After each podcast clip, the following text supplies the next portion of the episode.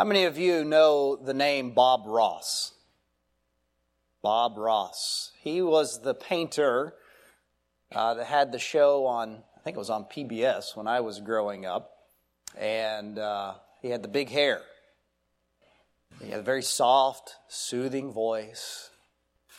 And people would watch episodes of this, this show, The Joy of Painting. And uh, he would, in 30 minutes, transform a blank canvas into some beautiful uh, scene, uh, usually with mountains and trees and maybe some water. And, and uh, it was amazing just to watch his skill in painting. Uh, and then he just had a way about him that was just, just I don't know, soothing. You know, if you couldn't sleep at night, put Bob Ross on and you're gone in like five minutes, you know.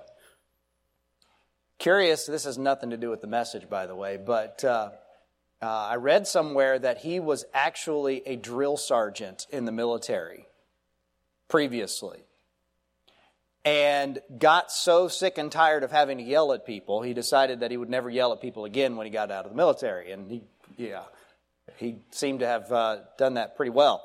Um, but I bring him up because one of the things he would often include in his paintings, uh, usually when he was getting kind of close to the end, he would sketch in an old barn of some sort. And he had this little technique that he would do, and he had this painting knife that he would actually, you know, he would put the colors on there. And, and if you've ever watched him, you know how he did it. And he would say, I get a little titanium white, a little alizarin crimson, and, you know, he would do all this stuff, and then just, and there's a barn. It's like, wow, and it was really interesting that just adding that one little piece, that one little image in there, uh, really just kind of made the painting pop, made it a little more interesting. And there's, there's just something very iconic about that, that image of an old barn. Have you ever been driving down the road and you've seen a nice, pretty barn before? Even if you're a city slicker, you see that scene and there's the barn surrounded by the fields, and there's just, there's just something beautiful about that that we appreciate. And while we all appreciate the look of a pretty barn, what good is the pretty barn if the fields around it are full of barren soil and rotting crops? A barn is where the supplies are kept, it's where the equipment's maintained, maybe where the harvest is stored for a while. It's where the farmhands come, perhaps in the morning, to meet with their boss and get their instructions for the day. And there is a good deal of work that takes place in and around the barn, but the work of sowing and reaping, actually producing crops, takes place not inside the barn, but outside the barn in the fields. I read a quote recently.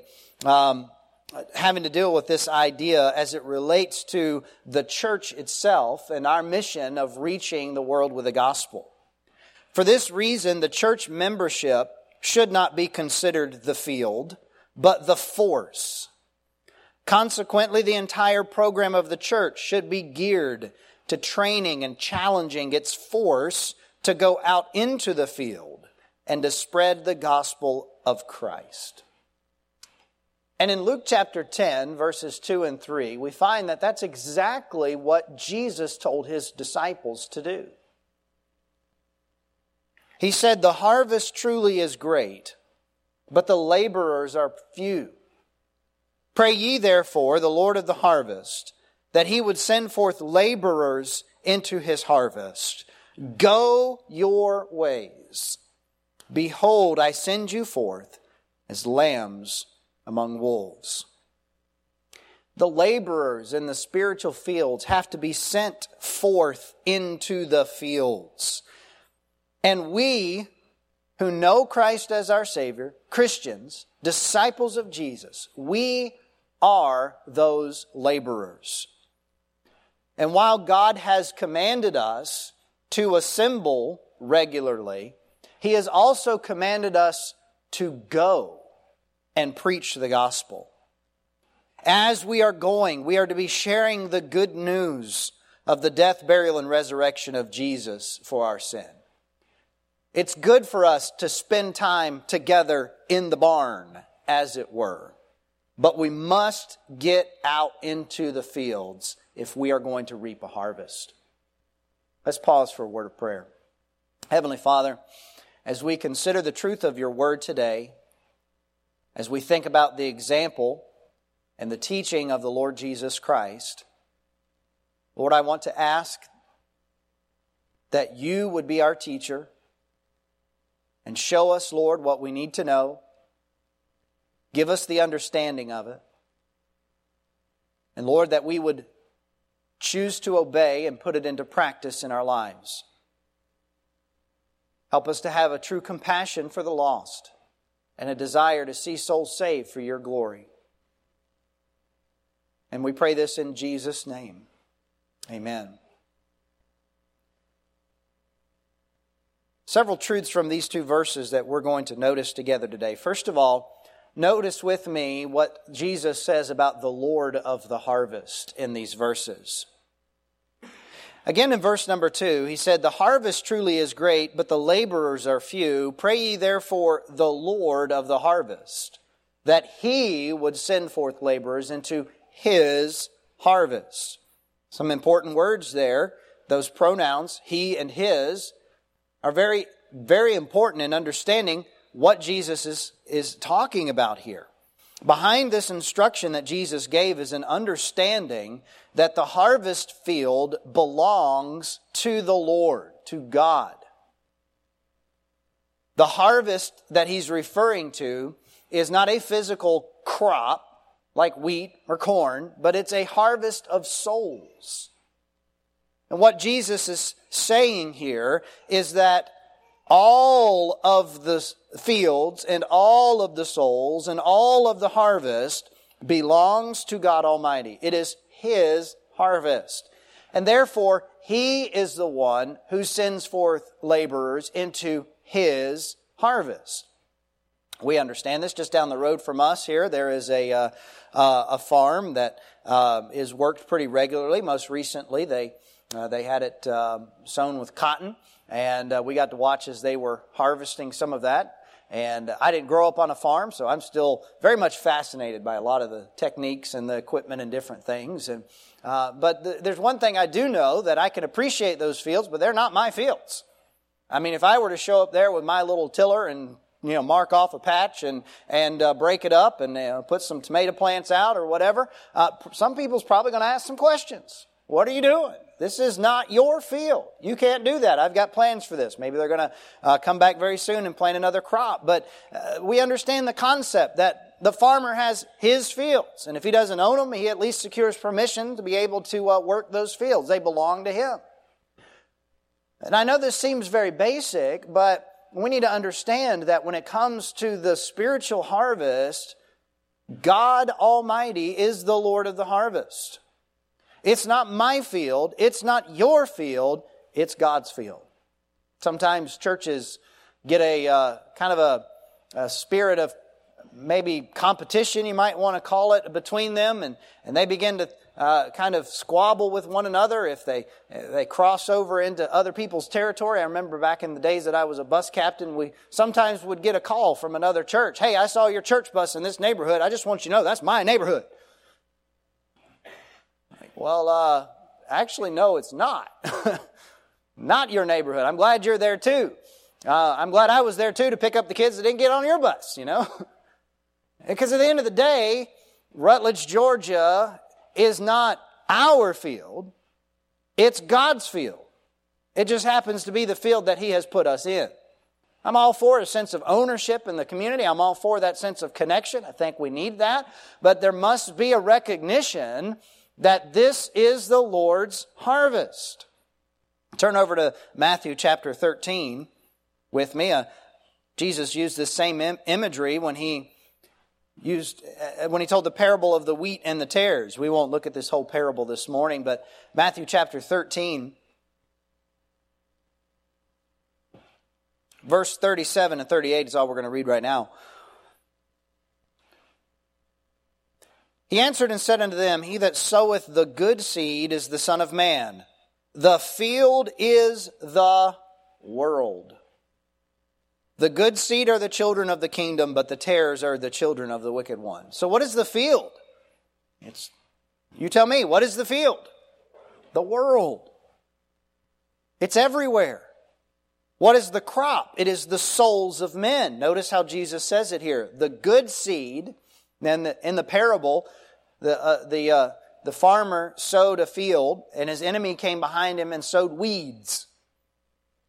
And he said, The good seed are the children of the kingdom, and the tares are the weeds. Those are, those are the children of the wicked one. So the crop, quote unquote, if you will, is the souls of men. And every soul ultimately belongs to God. Every soul is subject to his ultimate sovereignty. Paul said in Acts 17 28, For in him we live and move and have our being, as certain also of your own poets have said, for we are also his offspring. Every soul is subject to the sovereignty of God. Unfortunately, not every soul is brought into the heavenly barn, though. Only those who place their faith in the Lord Jesus Christ for salvation are the wheat. Only those who are saved the unbelievers are the weeds that will be gathered and destroyed. In Matthew 3, John the Baptist said of Jesus, whose fan is in his hand, and he will thoroughly purge his floor and gather his wheat into the garner or the silo, but he will burn up the chaff with unquenchable fire. Some people think, well, how can God send people to hell if he's a God of love? I've had, I've had people tell me to my face, I don't believe a God of love would send anyone to hell. That's cruel, they would say. You know, if you think that way, it shows that you've got it completely backwards. God is not cruel for punishing sin and the sinner. What would be cruel is if God allowed sin and death and pain and misery to continue for all of eternity. That would be cruel. What was cruel was in the garden when God had provided Adam and Eve with everything that they needed and gave them just one stipulation. Don't eat of the tree of the knowledge of good and evil. And he warned them, in the day thou eatest thereof, thou shalt surely die. What was cruel is when they believed Satan's lies and they rebelled against a loving and a righteous and a holy God who only had their best interest at heart. That was cruel. God is not cruel for creating hell so that sin and its penalty could be ended for once uh, and all. God does not want anyone to go to hell. 2 Peter 3 9 says, The Lord is not slack concerning his promise, as some men count slackness, but is long suffering to usward. Listen to this, not willing that any should perish, but that all should come to repentance. God wants everyone to be saved, to repent of their sins, and have eternal life.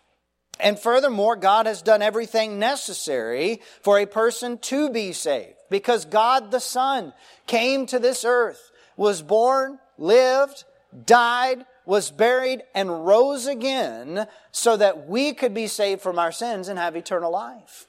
And if anyone goes to hell, it is because they have rejected the loving Creator God of the universe. God owns the world.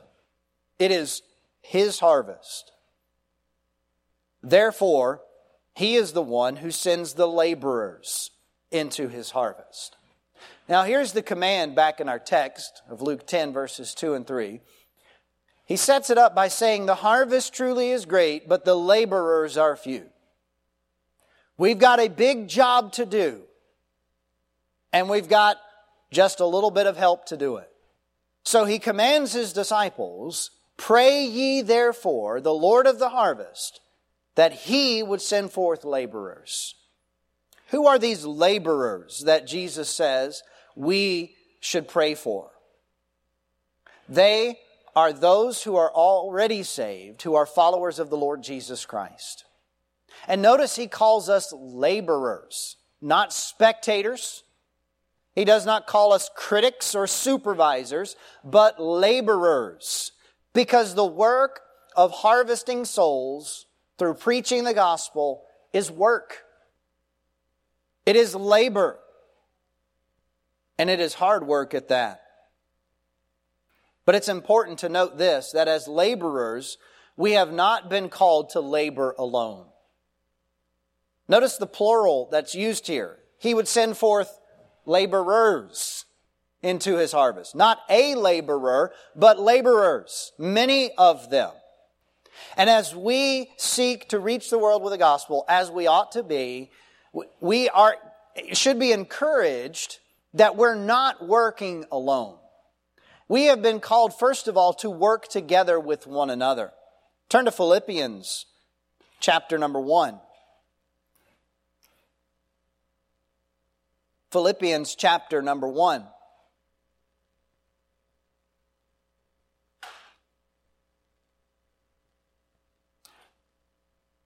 Verse number 27 says, Only let your conversation be as it becometh the gospel of Christ. That whether I am come and see you or else be absent, I may hear of your affairs, that ye stand fast in one spirit, with one mind, striving together for the faith of the gospel. Notice that last phrase striving together. That implies a cooperation between believers as they work together and as they work hard together in order to share the gospel with the lost. We are to be striving together.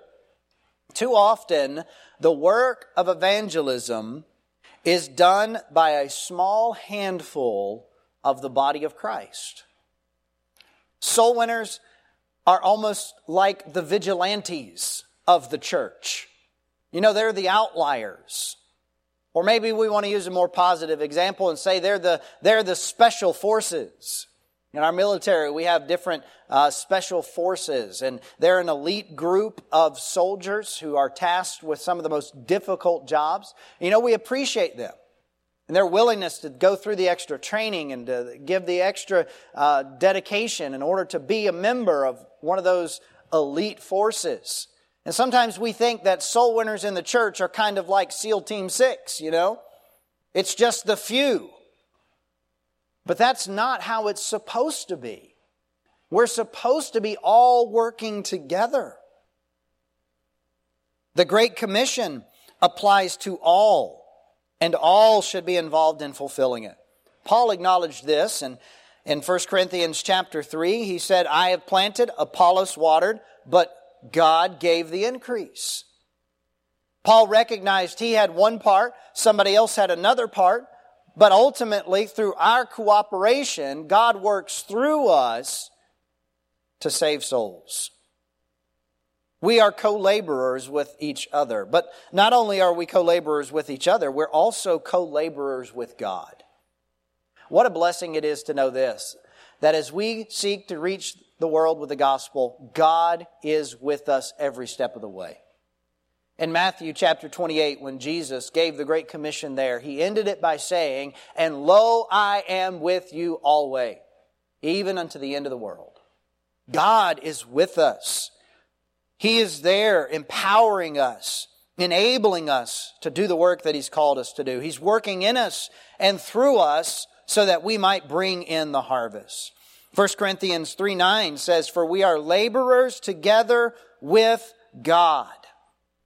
We are working with the Lord while we do the Lord's work. And as co laborers with Him, we are in the yoke with our Savior, the Lord Jesus Christ. You probably uh, heard Matthew 11, verses 28 and 30 before, when he said, Come unto me, all ye that labor and are heavy laden, and I will give you rest. Take my yoke upon you and learn of me, for I am meek and lowly in heart, and ye shall, shall find rest unto your souls. For my yoke is easy and my burden is light. You know, a yoke represents hard work. Back when they used to use uh, horses and oxen and things like that for plowing and working field. You would take two or more animals and you would join them together in, in a yoke. It was most of the time in Bible times, it was made out of a, a big piece of wood and it was shaped in such a way that it would go around the necks of these animals and you would attach them together so that they, they couldn't go their separate ways. They had to work together. But there's another interesting fact about the yoke is, Uh, is that the yoke could be adjusted so that one animal was pulling more of the load than the other. It, it, sometimes you would have animals that were mis- mismatched in size and strength, and if you had it 50 50, the weak animal would get tired and give out before the stronger animal. So you could actually adjust the yoke by, by changing the position where the load point was. One animal would be pulling more and the other animal pulling less. You know, I'm so thankful that when we get in the yoke with Jesus, He only puts on us as much as we can bear. He never puts on us more than by, we, by His grace, can bear. And whenever we're in the yoke with Jesus, understand He's going to be carrying the most load. That's just how it works. He is our co laborer. We work together with Him. But one of the things that is important for animals that are working in a yoke together is that they keep pace with one another. If you've got one animal that's trying to always run ahead of the other, it's going to be chaos. They have to learn to work together. Well, when it comes to our working together with the Lord, we should not expect Him to match our pace. We need to match His pace. We need to go at His speed. We need to not run ahead of Him nor lag behind Him but keep pace with the Lord Jesus Christ. And when we do that, we find that the work is actually easy. He said, My yoke is easy and my burden is light. Are you willing to get in the yoke with the Lord today? Are you willing to say, by the grace of God, I will get busy laboring to reach souls with the gospel? We must be willing to labor with Him to get the job done. Jesus said in John 9 and verse 4, I must work the works of Him that sent me while it is day. The night cometh when no man can work. You know, in Jesus' day, they didn't have electricity like we have today that now enables people to work 24 7 if they want to. In Jesus' day, when the sun went down, just about everybody was done for the day. Not because they were lazy, but because they couldn't see. It was that simple.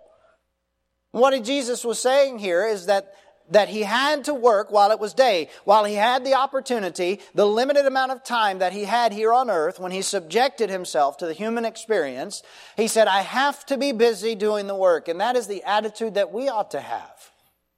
I've got a limited amount of time to do what God has called me to do, and I must be doing it. I cannot afford to be lazy. The laborers in the harvest it's you and I as we work together to reach souls. And what Jesus commands here is that we need to pray that God would send forth more laborers. Sometimes when we, we look at this verse, we focus on the, the number of laborers. We need more of them. And that is an, a legitimate application here. But what I want to point out to you is that Jesus said we need to pray that the laborers would be sent forth. So it's not only the number of them, but also the location of them. Look, we have a lot of laborers already assembled in the barn today. The farm hands have shown up. But the question is, are we going to go forth and labor? We need to pray that God would send forth the laborers. And so while we're praying that, if we're going to be consistent, we need to also be obeying that and going forth ourselves. It's easy to pray, God send so and so over there. What's more difficult is for you and me to say, I'll go over there. So notice with me, number three, the location of the harvest. The laborers are sent forth. That is, they leave from the launching point. They, they go to another place and they do the work. They don't stay in the barn all day. They're there long enough to get their orders and get their supplies, and then they get out and they get busy. the majority of soul winning is supposed to take place out there in the world at large. Evangelism must not be restricted to a church building. And it must not be restricted to designated events called evangelistic services. I'm not saying those are illegitimate. God can and God does use those. Sometimes the lost will come to church. And if God brings them here, then we have a duty, we have a responsibility to preach the gospel to them.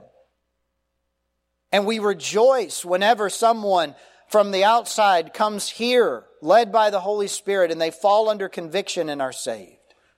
Paul recognize that this happens on occasion in 1 Corinthians 14 24. He said, But if all prophesy, and there come in one that believeth not or unlearned, he is convinced of all, he is judged of all. So, yes, that happens. They come in here.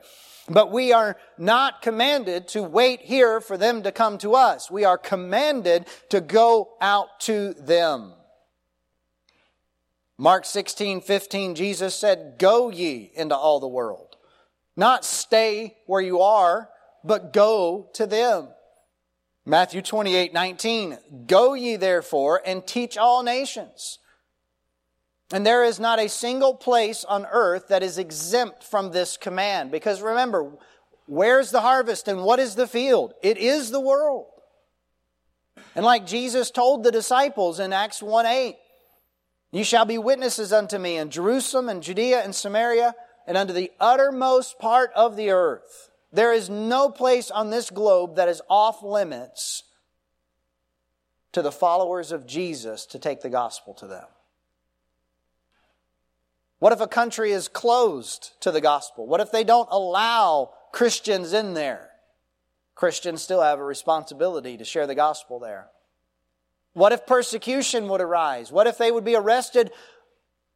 What if they would be killed? Christians still have a responsibility to get the gospel there. Many modern churches, I, I, think it is true that most modern church ministries in America have a strong program of internal ministry, ministering to the people who are already there. But they have a weak or a non existent program of outreach. And if we're going to reach the world, we have to reach out to the world. To use the barn analogy, there's a lot of time that's spent in the barn, but little spent in the field. Again, we do not minimize the importance of gathering regularly. We've been commanded to do that. If we're going to be fit to work in the fields, we cannot forsake the assembling of ourselves together.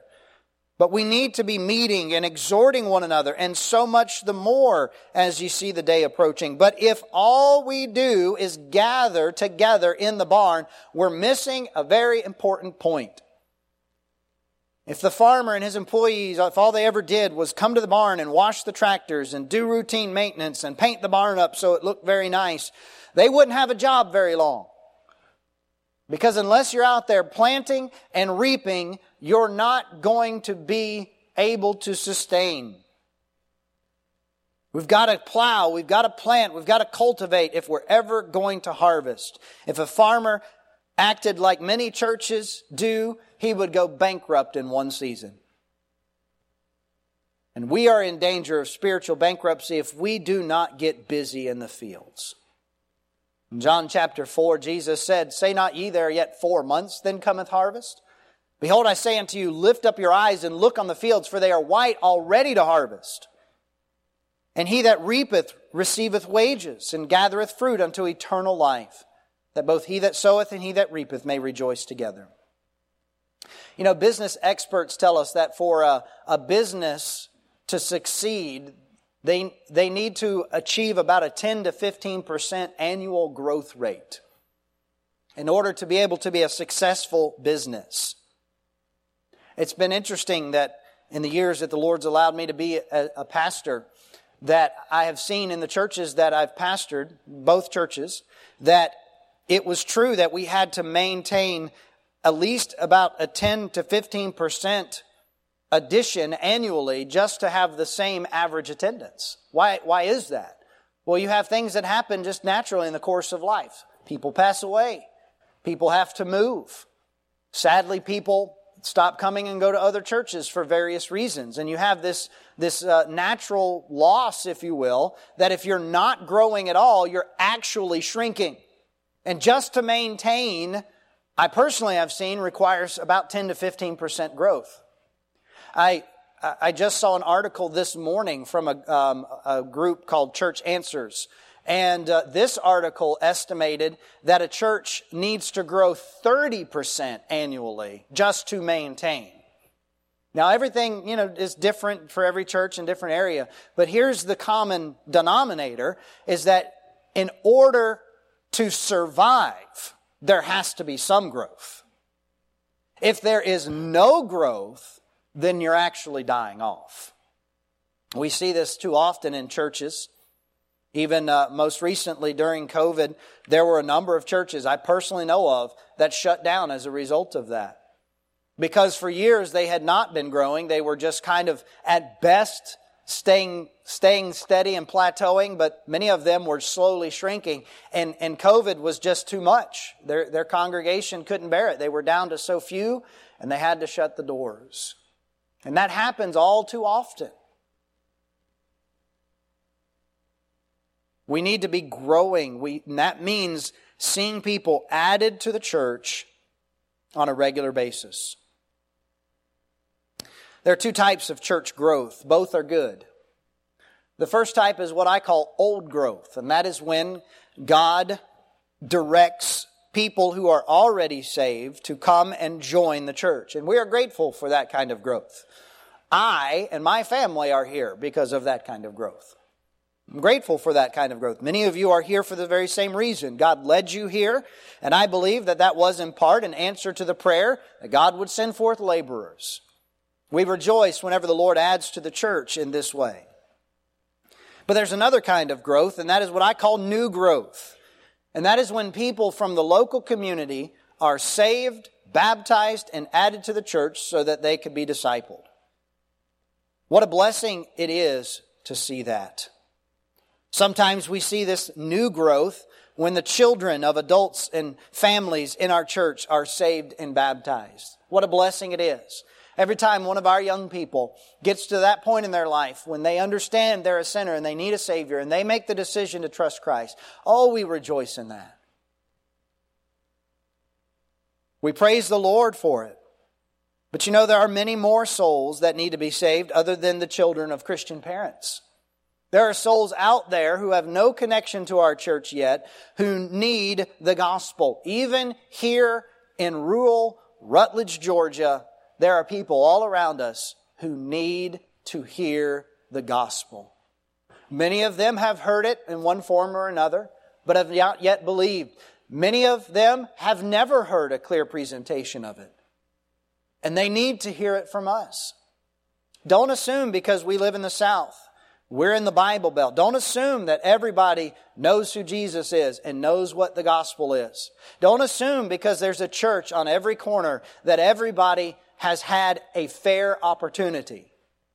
Don't assume that just because we've knocked on their door one time in the past, that our obligation has been fulfilled.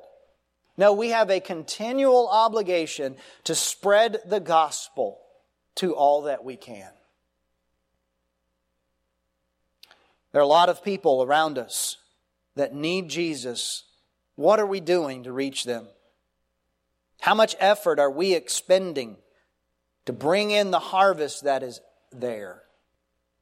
We need to go out and labor in the field by preaching the gospel, by praying the Lord to bless us with the fruit of souls saved. Turn to Acts chapter 2 as we close. Acts chapter 2.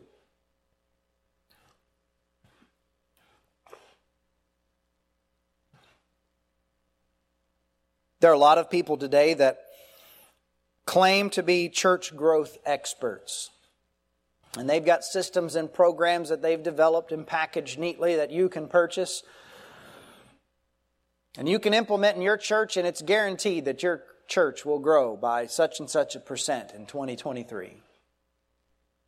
Look, I'm all for organizing, planning, and executing our plans, to do things decently and in order, I'm all for that.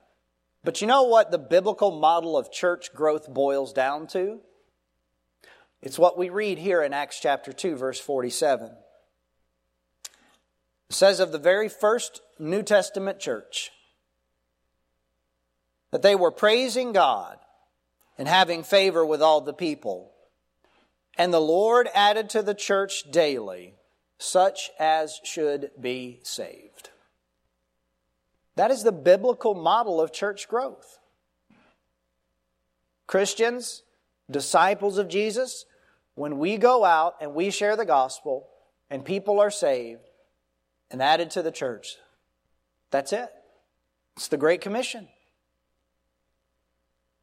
The disciples go and preach the gospel. The sinners are saved, baptized, and added to the church. And then what happens is they learn to be disciples themselves. And so they learn to go out and they begin to share the gospel. And the cycle continues.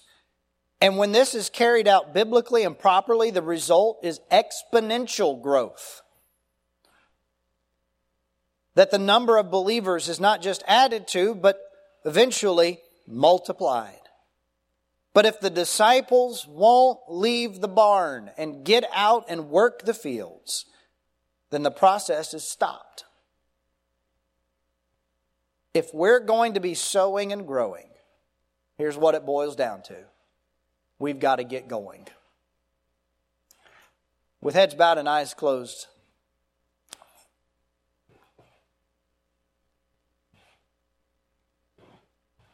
I get concerned for myself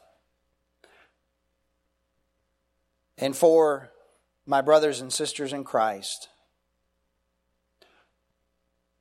That the longer we're saved, the more callous we become to the lost people who are around us. Let me just say if that is the case in our hearts, we're doing something wrong. Because Jesus saw the multitudes and was moved with compassion. How can we say we are following him if we have no compassion for the lost? How can we say we're following him if we're not willing to go to where the lost are and share the gospel so that they might be saved? Jesus said, As the Father sent me, even so send I you. He's not asking anything of us that he was not himself willing to do. He left heaven to come to earth so that we could be saved. Friend, are you going? Or are you just spending all your time enjoying the barn? It's great to come to the barn, get what you need, but you've got to get out in the fields and get to work. Maybe the Lord has spoken to you today about the need to be going. And as you are going, sharing the gospel with people. Here's what I want to invite you to do. I want to invite you today to take a moment and talk to the Lord of the harvest, God Almighty, in prayer and say, Lord, send me. I want to be a laborer. I want to be busy doing the work. God, would you use me? Show me how I can be the most effective worker in your field. Are you willing to do that today?